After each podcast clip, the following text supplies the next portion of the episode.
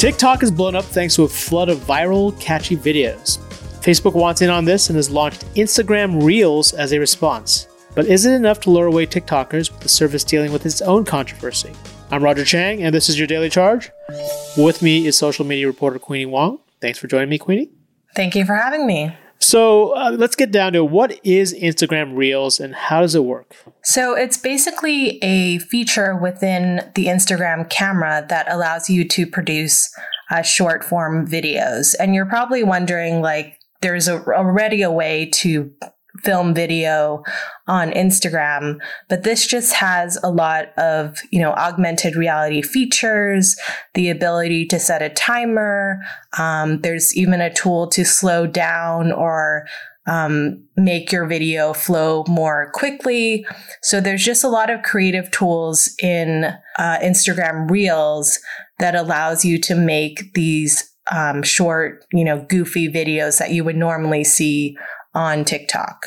Gotcha. And and for our listeners who aren't on TikTok, uh, and there are a bunch, uh, I'm sure. What what is TikTok and why is it so popular? So TikTok has really taken off with a younger audience, mainly Gen Z. There's a lot of dancing videos on the app, um, prank videos, people lip syncing.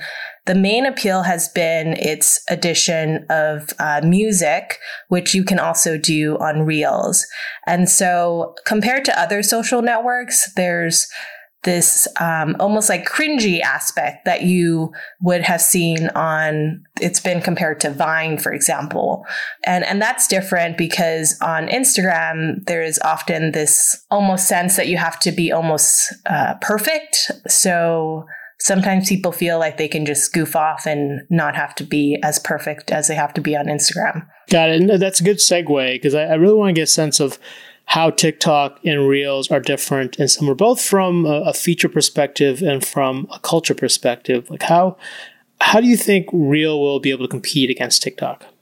It is basically a TikTok clone. Um, I was in a press conference before the launch of Reels, and uh, one of the pr- product managers was asked a lot of questions about, you know, what is your response to the fact that this seems like a copycat of TikTok? And he said, we have been clear that we're inspired by different um, things when it comes to building products. Some of that is the, he called it the ecosystem, which is sort of a jargony word, but, you know, what's, with Instagram, they've copied stories from Snapchat and they're pretty clear that they've took uh, he he called it inspiration um, from TikTok. Um, so you might, I mean, you might see the same videos that you see on TikTok, but obviously the audience on Instagram is a little bit more I guess, prim and proper than you would see on TikTok. But there has been sort of a movement away from that in recent years because of the launch of ephemeral stories. And, and again, for, for listeners who aren't versed in this culture, I mean, why does all this matter? So, generally, when you think of social networks, you think of a of it as a place to connect with your family and friends.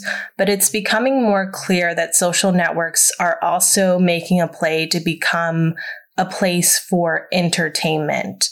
So it's not really like Netflix where you watch a long movie, but it's more for these short videos that can be really addictive sometimes therapeutic, and you just spend a lot of time watching these videos on these platforms and getting entertained um, in a way that you wouldn't be when you watch longer form video. TikTok is facing its own controversy with President Trump threatening to ban the service and you know the, the business potentially being acquired by Microsoft. You know, you've got a feature out today looking at TikTokers and how they're responding this to this potential end of the service. What exactly are they doing?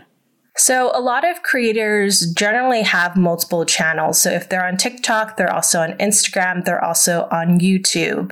But in the past, they kind of watch to see where they've taken off.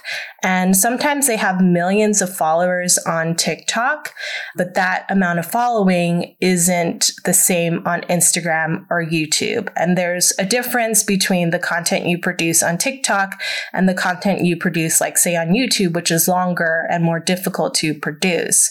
So what they've been doing, because the fate of TikTok is sort of in limbo at this point, is pointing users to their YouTube and Instagram handles and saying, like, look, if the app does go away for any reason or something happens, like, you can still um, get my content on these other apps. And to refresh our memory, you know, why do President Trump and a bunch of lawmakers really hate TikTok?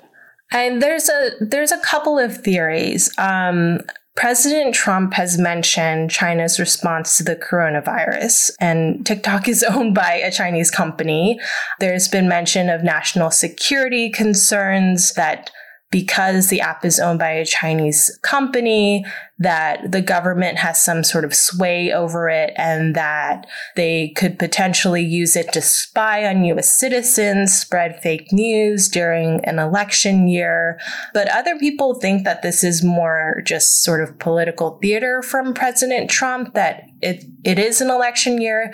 He wants to show people that he's protecting American jobs and being tough on China. And then there's sort of like this whole incident where TikTok users had purchased um, tickets to his rally, and some some people think that's why there was a lot of empty seats. So there's various different theories. Um, the main one being from politicians has has been about national security. And you know, it's been a pretty active soap opera. So, what is the latest with that controversy? Where are we sitting now with uh, the fate of TikTok? So the talks between Microsoft and ByteDance are still happening. Um, recently, this week, Trump made sort of an odd remark in which he said that TikTok will be out of business by September 15th, but another company is interested in buying it, which is interesting. He sort of compared it to a landlord uh, tenant relationship and said that if you know a deal was to be made that the U.S. Treasury Department should get a cut of the deal, which is um, you know something that could probably pose a lot of legal challenges. The talks between Microsoft and ByteDance might end earlier than September 15th. There's there's been reports that the deal could be as much as 30 billion dollars. Wow. Um, and I guess if it, it assuming not assuming, but uh, in the hypothetical situation that you know a deal falls through and Trump falls through with his threat to ban TikTok. What, uh, are, is there a particular platform that TikTok users are going to or using as sort of the you know as a safe haven? A lot of them have been talking about Instagram and the launch of Instagram Reels. They've also been talking about YouTube, um, but that's obviously harder to produce content because the content is much longer than 15 seconds to a minute. Um, and if you've ever tried cutting a video, you know how tedious the whole process is. It's much harder than it looks. They've talked about other apps like Triller and an app called Zynn, but they just don't know if, you know, the followers are there at this point. So really they're looking at more established platforms which are way more competitive to um, compete for attention and so that's instagram and youtube yeah and just in terms of the the loyalty of these users, and I know it's still early, but is there any indication of whether or not these followers on TikTok will travel to different platforms? If they, you know, if they go to Instagram or YouTube, will their follower base go along with them? So the TikTok users or influencers or creators or whatever you want to call them, um, they the ones that I talked to had more than a million followers, so they would they would have a lot to lose if something happened to the app. And they said when they had posted all these messages saying to follow me on another app, they did get some sense that there is hope because they looked at their following after they had posted these videos and you know sometimes it would grow by like 10,000 um, but they obviously still have a lot of work to do when it comes to matching their following on TikTok I don't know if they can get the exact same number. Um, the audience on TikTok seems to skew younger too. So it kind of depends on the creator and, you know, how much people love their content. And that can make it easier for them to get followers to travel from one app to the next.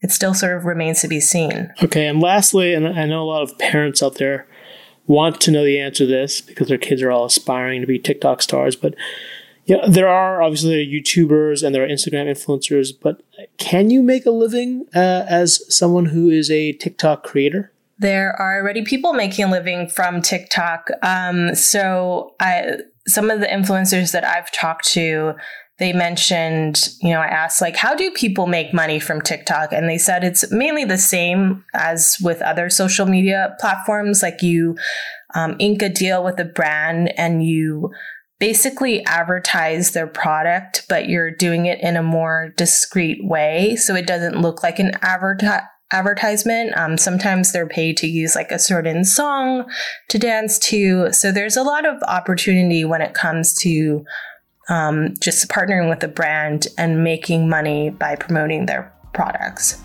Well, thanks, Queenie, for your time. If you have any questions about Instagram Reels or TikTok, drop us a line at the Daily Charge on Twitter you can check out Queenie's stories on cnet.com. For the Daily Charge, I'm Roger Cheng. Thanks for listening.